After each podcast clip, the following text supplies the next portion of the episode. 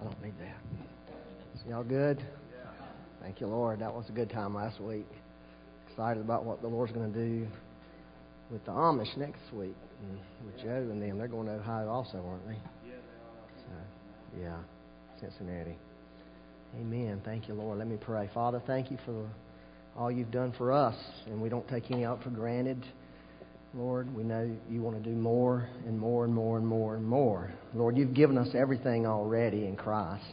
We know that's the truth, but we haven't experienced it all.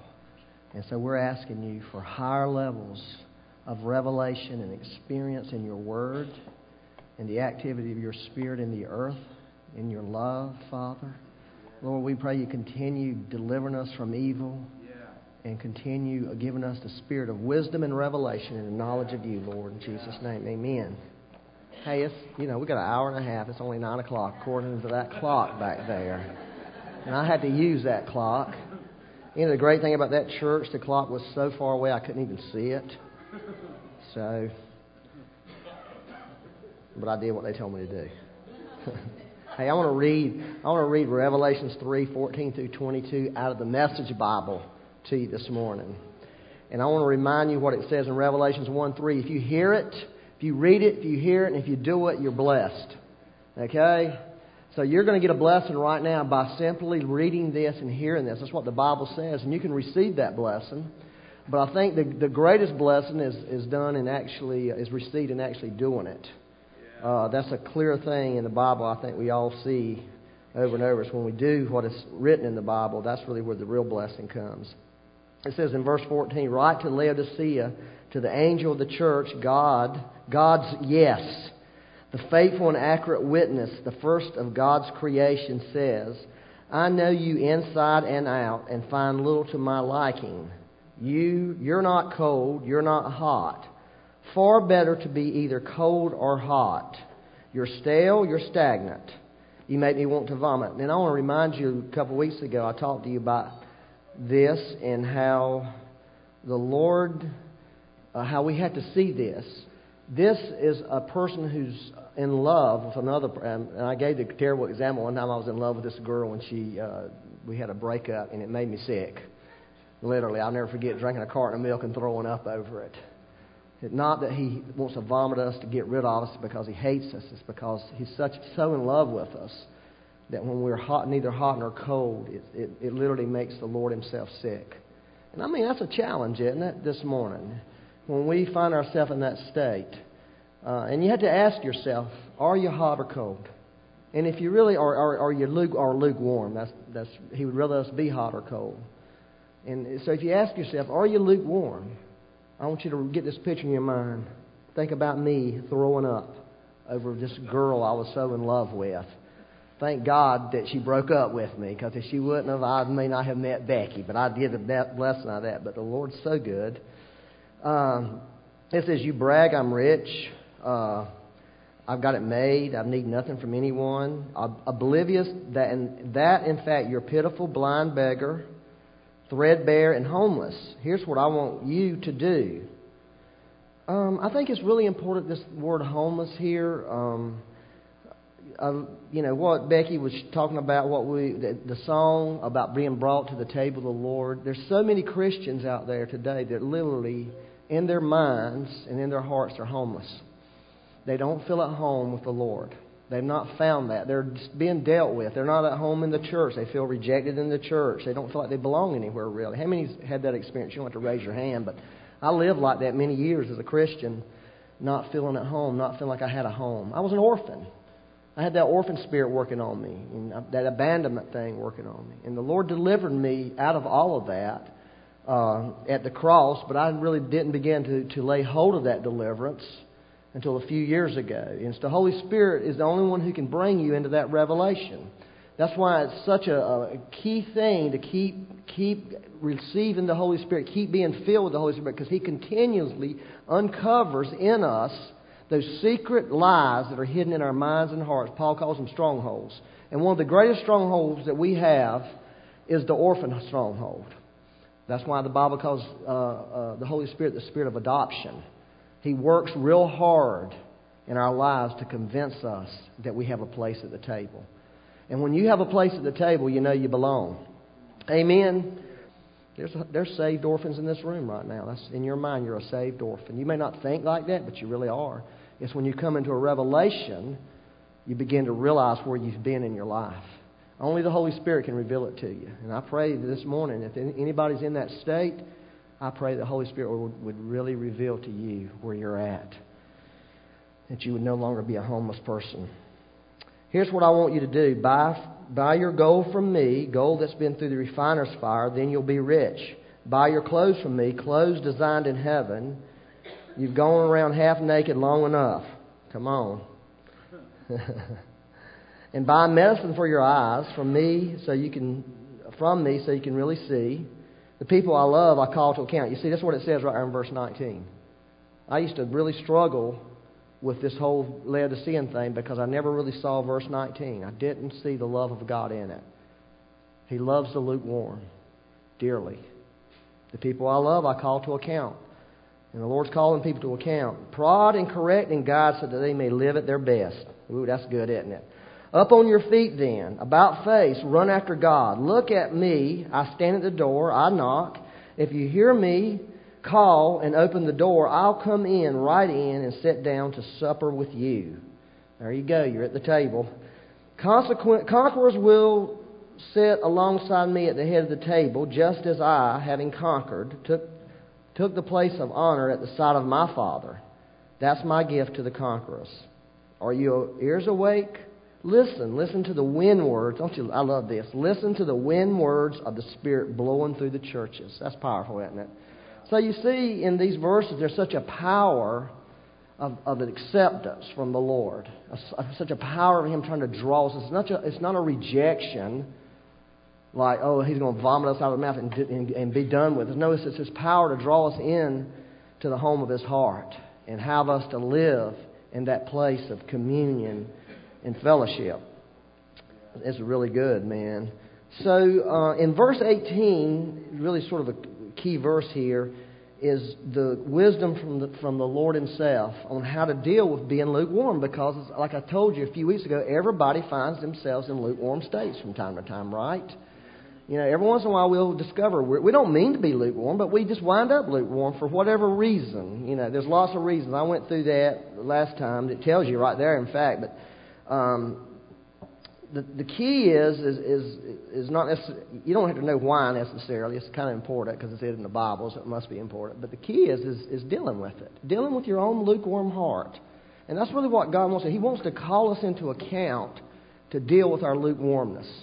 Okay? If that's where you're at this morning, God's calling you into account to deal with your heart, the condition of your heart.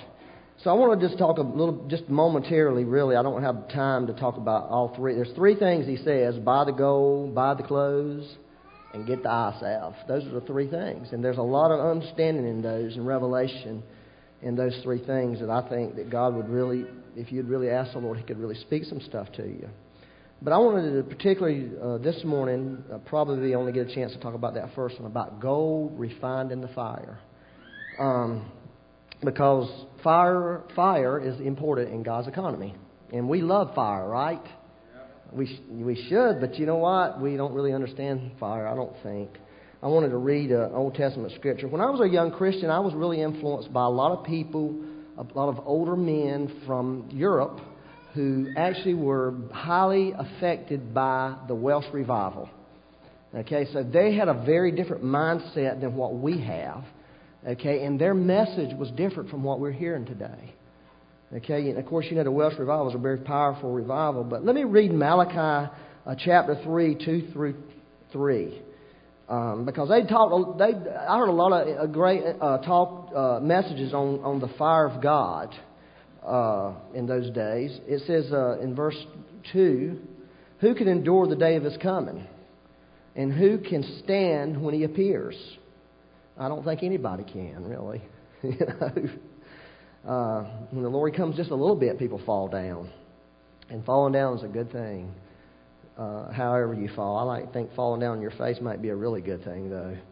Uh, for, he, for he is like a refiner's fire. Everybody say refiner's fire. And like fuller's soap. Uh, I guess that's pretty strong soap. I sort of looked up Fuller soap. You, ever, you know what lava soap is? Anybody ever wash your hands in lava soap? It's like washing your hand in sand. It'll it'll clean anything off of you.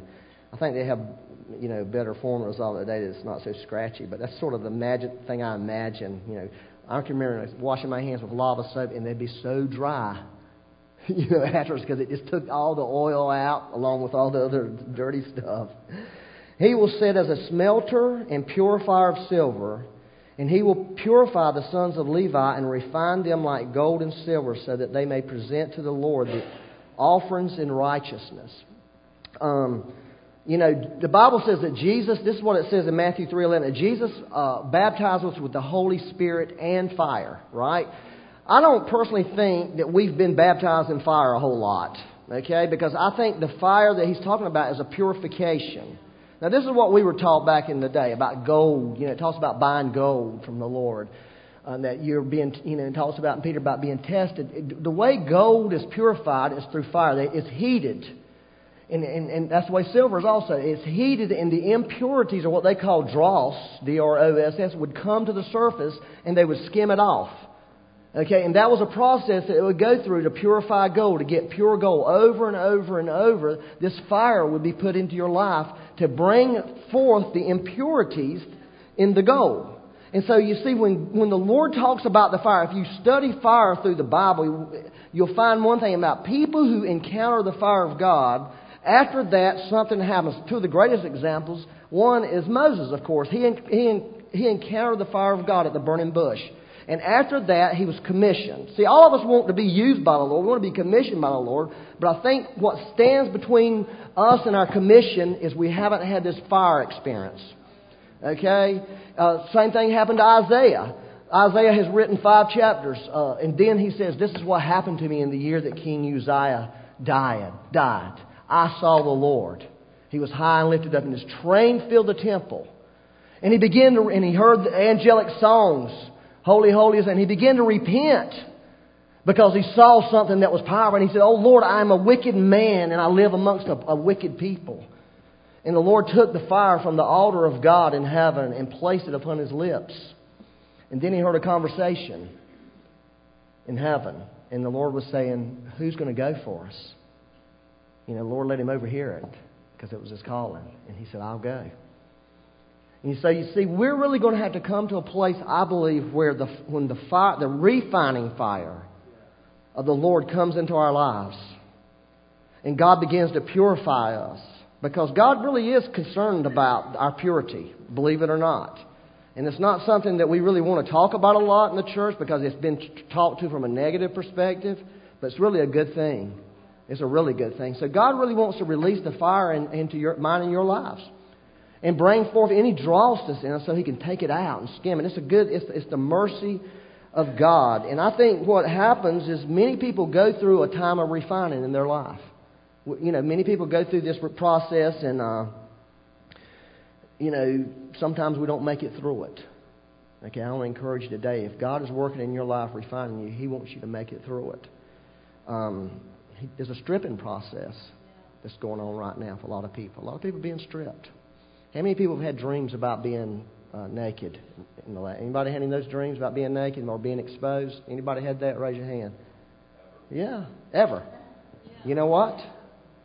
You can find it right in the Bible. It's a, pre- it's a preparation for priesthood. You know what it says in the Bible? It says when the, when the priests in the Old Testament were, were put into the ministry, it says they called them up and listen. I don't really understand this, okay? and I've studied it to try to figure it out. They would call them up in the front of the congregation of the Lord and strip them. I mean, strip them naked. Strip them naked in front of everybody. And somebody would wash them. Moses had to wash them. Okay? And once he washed them, he would begin to dress them. And once they were dressed, they got the anointed. So if you have felt in your life a stripping taking place, it's God. He's preparing you for something. He's getting you ready for something. I had a dream recently about some a man, a grown man. This is a terrible dream. He was a grown man, and I was bathing him. Okay? And I was saying, oh, I can't do this. This is some grown man. It's like, you know, when your, your kids were little and you bathed them. And, this was not a child. He was a grown, grown man. Post puberty man. Get the picture. I called this guy the next day. I said, man, I think God's trying to do something in your life. He's trying to go after something. I had this terrible dream about you last night. He said, What was it? I said, I was washing you. you were? Yeah. Lord, please show me what it is. You know, that was. He said, "Well, I think God is dealing with me. Something's going on." Later, I was that day. I was praying. I said, "Lord, I hate that dream. You don't want to see another man naked. You know, I hated it. Like, especially I was having to wash him. Like, that's what I was doing in the dream. Had that washcloth out. I can just imagine Moses, a big long brush. Anyways, anyways, the Lord spoke to me and said, Leviticus 8. You go to Leviticus 8. I'm not going to read it to you this morning, but that's what happens. They got stripped, they got washed. That man, I said, you know, I called him back later. I said, you know what it is? The Lord's preparing you for priesthood. The Lord's washing you, and He's going to clothe you. He's going to put some things on you. There's people experiencing some of that too right now. Some of you, I don't know who, but I know a couple of people have experienced God putting stuff on them. It was God dressing you. Another thing it says in Ezekiel that, that there's a certain kind of garments that God only allows us to wear, and one of them He won't allow wool or any kind of mix. They have to be linen garments, meaning because God didn't want them to sweat in His presence. That speaks to the grace of God. You know, a lot of us are still sweating and striving in what we're trying to do with God or our personal walk with God, and He wants to just get all that those clothes off in you. He wants to undress you and get that off in you and put the right garments on you. And, it, and it's embarrassing and it's humiliating many times because, like with those men, can you imagine? Like, I don't want to be a priest, Lord, please. I don't want to be naked in front of all these people. Can you imagine how, how they felt being drunk up there in front of everybody and washed? It was a bad day, but it was a good day because they got dressed and they got the Lord's clothing put on them. So if that's what you're going through this morning, uh, I want to read Hebrews 6, 7, and 8 to you uh, because I'm running out of time, and I just want you to be encouraged this morning that the Lord's doing some stuff. All right, Hebrews 6, 7, and 8. It says, For the ground that drinks the rain, which often falls on it and brings forth vegetation, useful for those whose sake it is also tilled, receives a blessing from God. Now, don't be messing with that Scott, Scott Forsyth. He's messing with me. But if it yields thorns and thistles, it is worth, worthless and close to being cursed, and it ends up being burned. Uh, notice there's two things in here. Number one, is you can receive a blessing, or you can get burned up. Now that's what happens when God brings the fire in your life. If you have thorns and thistles in your life, there's a burning. It doesn't mean you're going to be burned up, but it means the fruit that's been produced in your life that's not of the Lord, God is going to burn that fruit up. The Bible talks clearly about that over and over. God, here's what God does. Here's the ways of God. We need to understand the ways of God brings a time of blessing and refreshing into our life. That's what the rain is, okay? And then there's fruit that is produced in your life during that time. And it could be really great fruit. It could be Holy Spirit fruit. And that's really what brings more blessings from God. But God does prune that fruit. Okay, back to the stripping. And God does prune it even when it's from the Lord.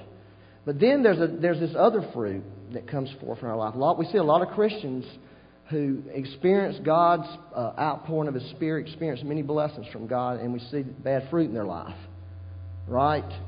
I'm not doing that. I have nothing to do with that. That noise. Okay, now I want to tell you something about your fruit. Your fruit that you produce is important. See, God, you know, in the Bible, rain speaks of blessings of God. That's what it speaks. It speaks of the Word of God. It speaks of the Spirit of God. It speaks. It says it says right here that God pours it out. Okay, on the ground. In other words, it falls on everybody. You know, so people, everybody can experience God's blessing in their life. Okay? But everybody, and so then God waits, and there's a time when He looks to see the fruit that comes forth in your life from what He's done for you and done in you. And when, when, he, and, and when he sees that there's not the fruit that he's looking for, fruit that he has literally produced, and he begins to see the thorns and the thistles, see, that's when the fire is going to come. Because he's going to burn that stuff up in us.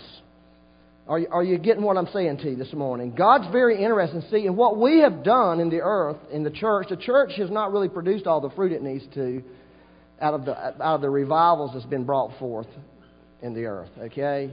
There, there's not been the fruit that God wants uh, to be released. There's a story in Luke 13, it's 8 and 9. I'll just read it to you right quick. It was about a, a, a gardener guy and uh, he said there was a tree there. And he said, I'm going to cut this tree down because this tree is not bearing fruit. But this, this gardener guy said, Whoa, let it alone, sir, for this year too, until I dig around it and put in fertilizer. And if it bears fruit next year, fine. But if not, cut it down. So God will keep digging in our lives and keep putting dung in our lives. You know, dung is your failures, your, your the difficulties you go through in your life. He keeps putting that back into your life, okay, to be fertilizer for your life, to help you. But He will dig around in your life, okay, to, to help you bring forth fruit. God's interested in fruit.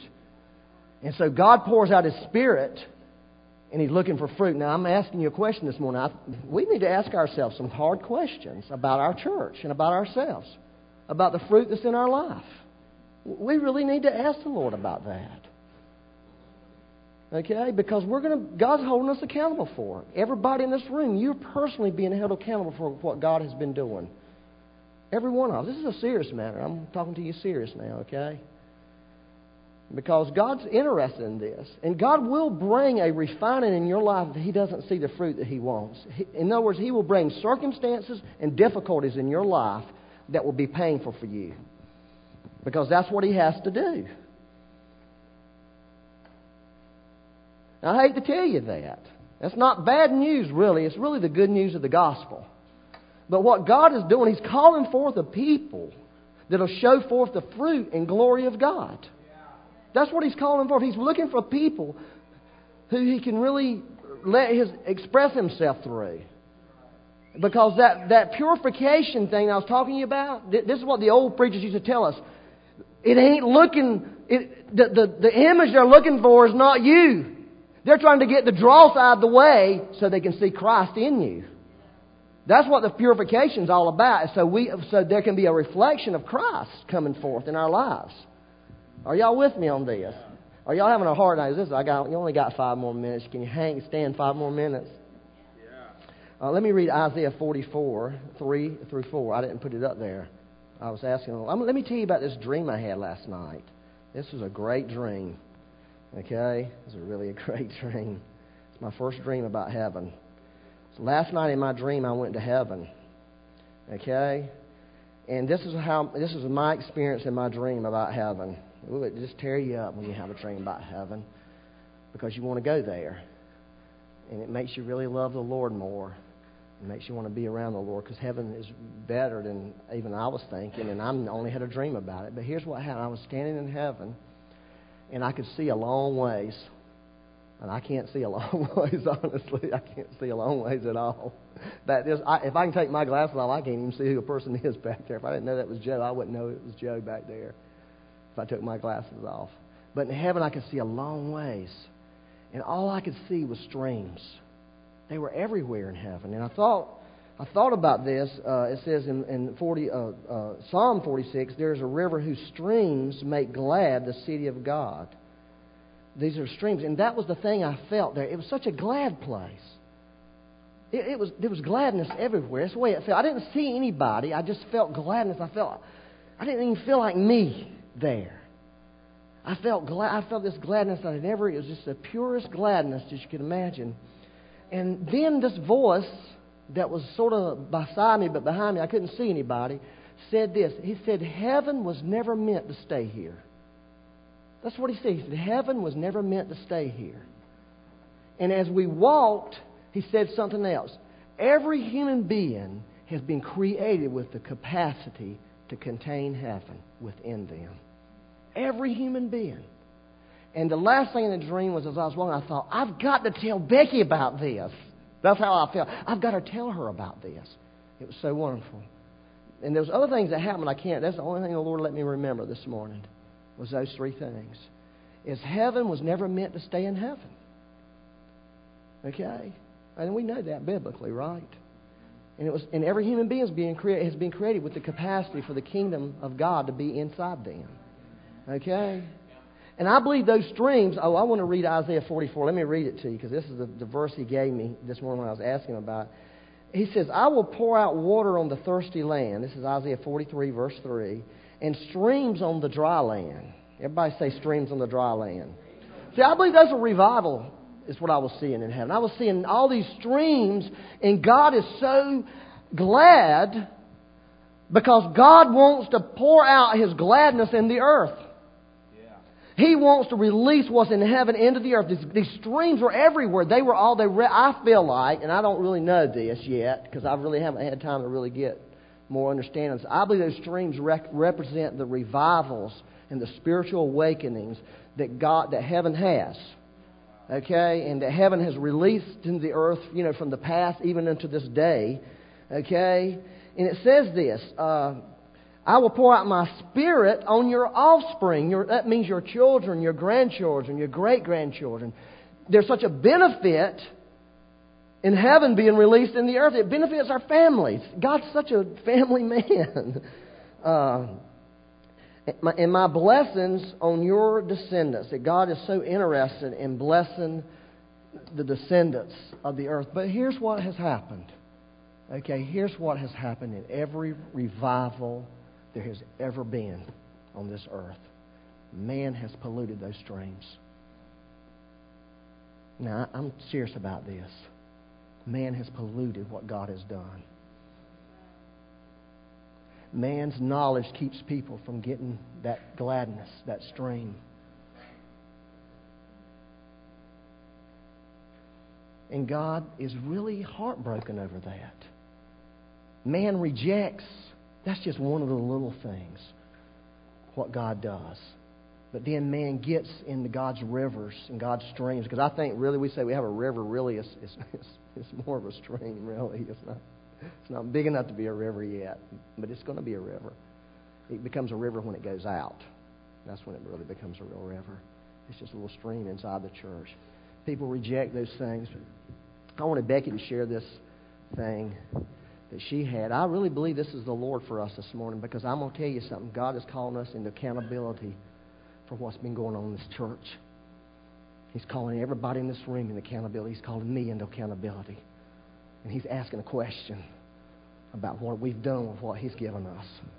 And we're going to be held accountable for it. And it's better to be uh, held accountable today, right now, right this second, this moment, than when we stand before Him when our life is done here on this earth. Okay? That's when you don't want to have to give an answer for it. Oh, yeah, I'm glad, Lord, in 2009, I got this thing right with you because I don't even have to answer it because you don't even, that's not even the issue. Come in here and share that, honey. That, that, that experience you had. She shared this one night on a Wednesday night meeting, but we've gotten some good ins- information on this. Yeah. I um, had gotten up at like 4 in the morning and couldn't sleep. and Tell them when it was, honey. It wasn't. This wasn't yesterday. No, no, no. This was what several several weeks ago.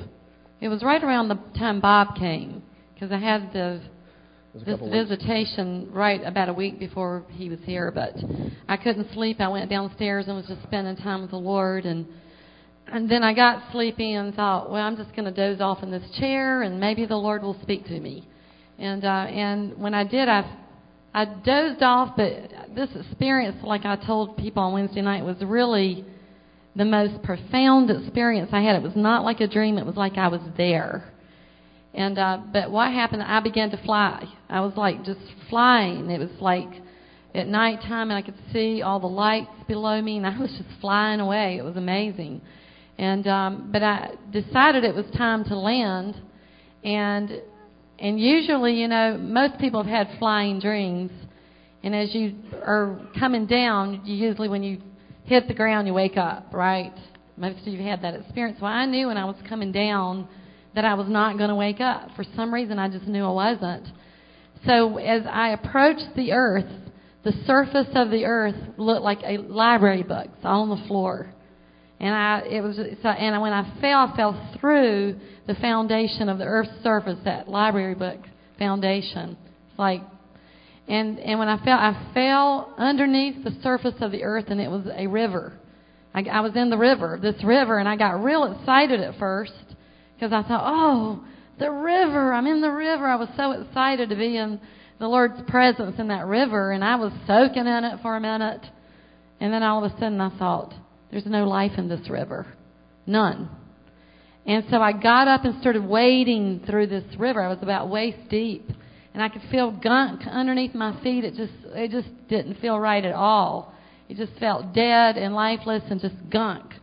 And then when I, I looked up and there was this being, it was like a African American looking woman but she was really not a woman, she was some sort of a being. And she had three eyes. And I looked straight at her and I, I didn't say, Where is this? I said, When is this? And she just looked straight at me. She said, 1946. And that was the end. When I came out of that thing, I was jolted. It was like I had been somewhere. It was not like a dream. It was really, really a pretty profound experience. So I'm going to let you interpret it. Okay. Well, not like I'm getting some great interpretation. I've gotten help on this interpretation. Bob Jones, get, you want an interpretation? He can tell you some stuff. First of all, before I say this, I want to remind you of this. Because what I'm going to say is not, you, you, can take it the wrong way.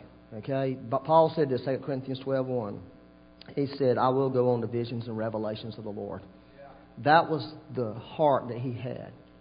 Okay? So, and that's the heart that I have. Okay? But I'm going to tell you something. There's a danger in all this. There's a danger in all this. And I think we better pay attention. Okay? Here's what happened in 1946. There's a lot happened.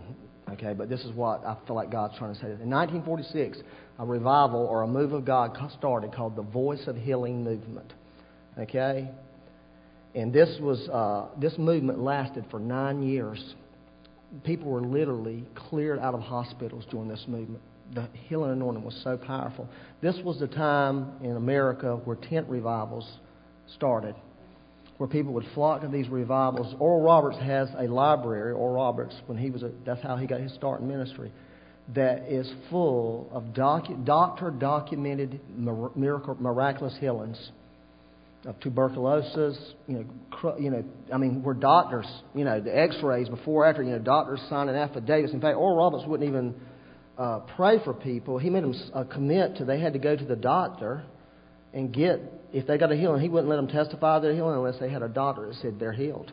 He just wouldn't do it because he was a really wise guy and he didn't want to be sued. you know, I mean, but but he was just one of the many. A. A. Allen was another. I've watched some videos of A. A. Allen seeing these old people uh, just laying, you know, they'd wheel them in on in beds in his meetings. They'd be laying on the beds, invalids, and come up out of the, I mean, invalids. I mean, this is, I know a lot of people can say, oh, that wasn't real, but who cares what these naysayers say? There's naysayers everywhere. But this, this thing, uh, a lot of these people who were in, in this revival were discipled by a man named John G. Lake.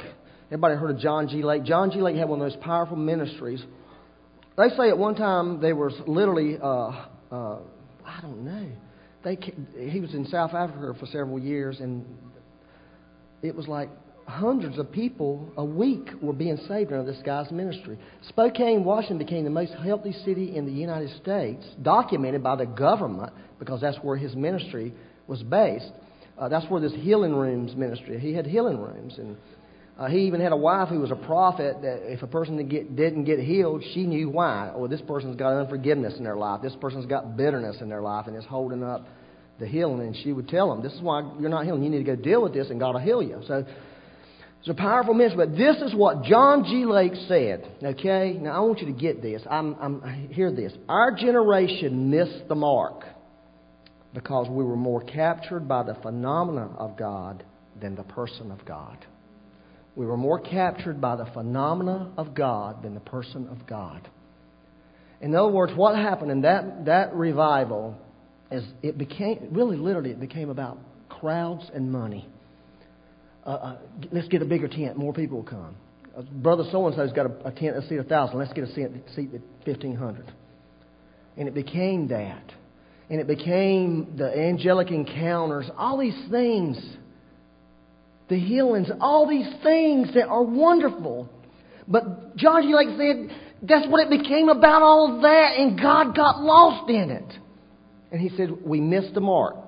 On January 16, 1956, in, uh, actually in Chicago, Illinois, there's a prophet that stood up, and this is what he said America has missed her opportunity.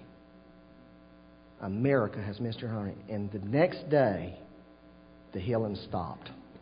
There was a man that was there that heard it that said, up until that time, we could go into a hospital ward and pray for everybody in that room. They would get well, they'd get healed. But it's like the next day, it's like somebody turned the faucet off and it was over. We couldn't pray for and get anybody healed. Again, this is all documented historical stuff. Are y'all with me? Okay? So, what the Lord was saying about that river, see, that river was, it was the Lord, it was God released something and man polluted it. That's what Becky was seeing when she fell into this river. At one time, that was a pure river. It was pure because God, it was of God. It was the Lord's river. It was one of His things that He had released to gladden the hearts of people. But we, people, polluted it. Because we made things the phenomena of God. That's what the man said. The phenomena was more important than the Lord Himself got lost in it. And see, to me, that says this. I'm going to, that's why I read that. I'm going to go on to visions and dreams. I'm going to have angelic experience. I'm, I'm shooting for this, not just a dream about heaven. I'm shooting for going to heaven before I die and coming back and telling you about it. That's my goal. That's one of my spiritual goals in my life before I leave this earth. I'm saying, Lord, I'm going there. The Lord told me 25 years ago that one day I would hear his audible voice. Told me that 25 years, one day. And I think he's been trying to prepare me for it, but he, I knew he was going to prepare me because it would probably kill me if I heard it. I'd be so scared. I'd die from a faint of heart. So I'm to have these things, but I realized something. Man's knowledge. That was now I'm a, I'm for intellect. I mean I think most you know I love to study. I mean I'm you know I like people who know stuff. I like to be around people who know stuff about anything. If somebody really knows some stuff about something, I like to listen to them. Just listen to what they got to say. Because I like to learn things. I'm a hungry learner. I'm, I'm, to this day, I love learning things. That's why I like getting on the internet and researching stuff, just so I can learn stuff. You know. Uh, so I'm not against intellect, but I am against rational thinking when it comes to spiritual things. And we can have our library books of all this rational knowledge that man has, and see that is that's what's is hid the river for a lot of churches. It's hid the river for a lot of people. It's our understanding, it's our un, natural understanding. It's blocked it. Becky went through that, but she went into the river and found out the river was polluted. And that one-eyed or three-eyed black woman, uh, we were saying, what is that? Three-eyed black woman. Of course, you can find in Revelation beings with all these eyes all over them, so it's not anything unusual in the spiritual world. But this is what it means. It means I am. That, that's what the Lord was saying. I am. Not they am, not the miracles, not they, that's not the I am. It's, it's this. It's the love of the Father, it's the grace of Jesus Christ, and it's the communion of the Holy Spirit.